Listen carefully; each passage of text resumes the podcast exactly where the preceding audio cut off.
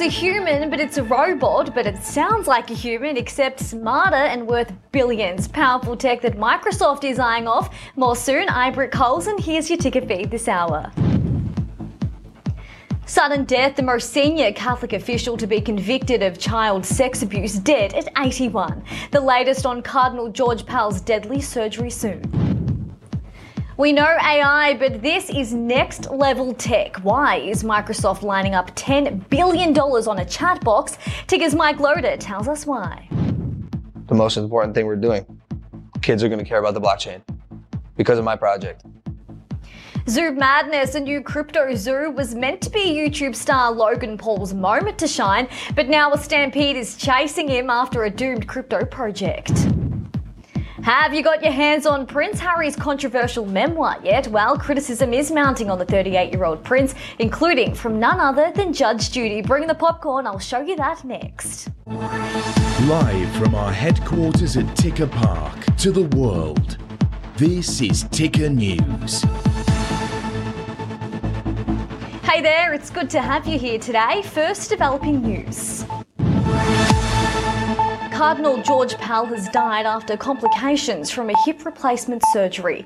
Pell was appointed to the role of Vatican Treasurer in 2014. He oversaw plans for a major overhaul of the troubled bank and called for more financial transparency. In 2017, he was charged with multiple counts of historical child sexual assault in Melbourne. He denied the charges and Australia's High Court overturned the decision. He was 81 years old. Now, I'm sure some of your friends are absolutely shocking at replying to your messages online, but there's no problems there when you're chatting away with a robot. They can answer any question, even write a novel if you want, and they sound just like a human too. It's absolutely huge. Microsoft seems to have massive plans for AI as well, so much so that they're prepared to spend billions on an entirely new chatbot system. For more on this, we're joined by Ticker's Mike Loder. Mike, how smart are we talking? Talking here? Britt, this is either going to scare you silly or excite you, and you'll see the optimistic side of things. Uh, this Chat GPT system from OpenAI is an incredible piece of software that basically you ask it anything and it can generate it. So you can generate a list of tips for a good fruit cake. You can ask it for, you know, to write a novel for you or even a thesis. So there's an equal amount of concern, a little bit of fear, but also a lot of optimism from businesses who are looking to target markets and create more personalized experiences.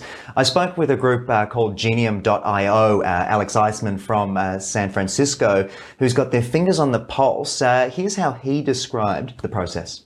A chat GPT is a bot it's we've seen bots before, but what stands out and differentiates that online bot is it is it applies AI to the level that now we can interact with it as almost like a human and gives you a very good human-like responses and can generate and you can follow up on your questions and topics and it actually modifies your responses based on your follow-up. So it's very smart.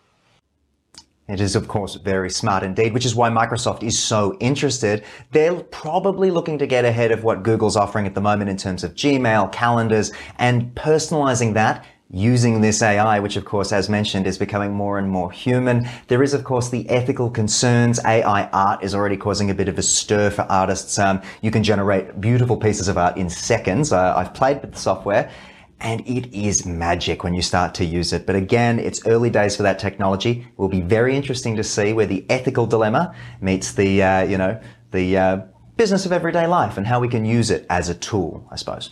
Yeah, Mike, it certainly sounds like magic. No doubt that Apple has its own eye on AI, but we'll see where that takes us. Mike, thanks for joining us in studio today. No troubles at all, Britt.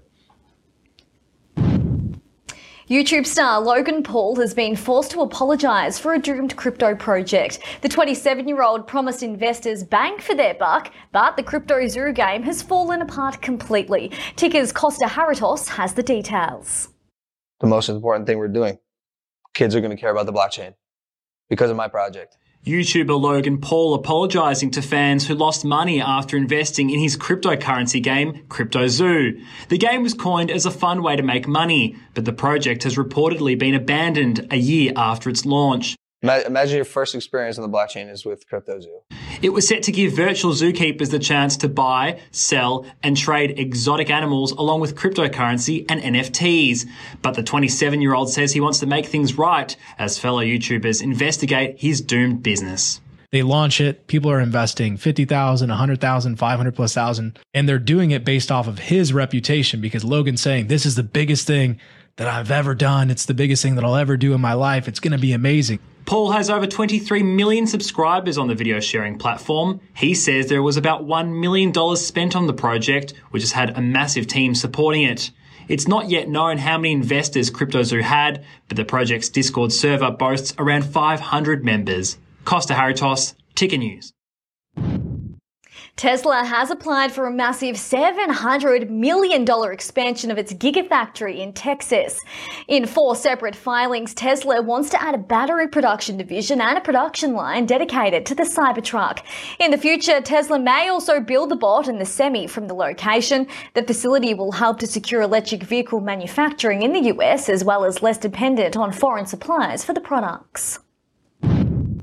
A Trump exec has been sentenced to five months in prison. This is Alan Weisselberg. He was Trump's longtime CFO. He's now been sentenced to five months in jail for his role in a decade long tax fraud scheme.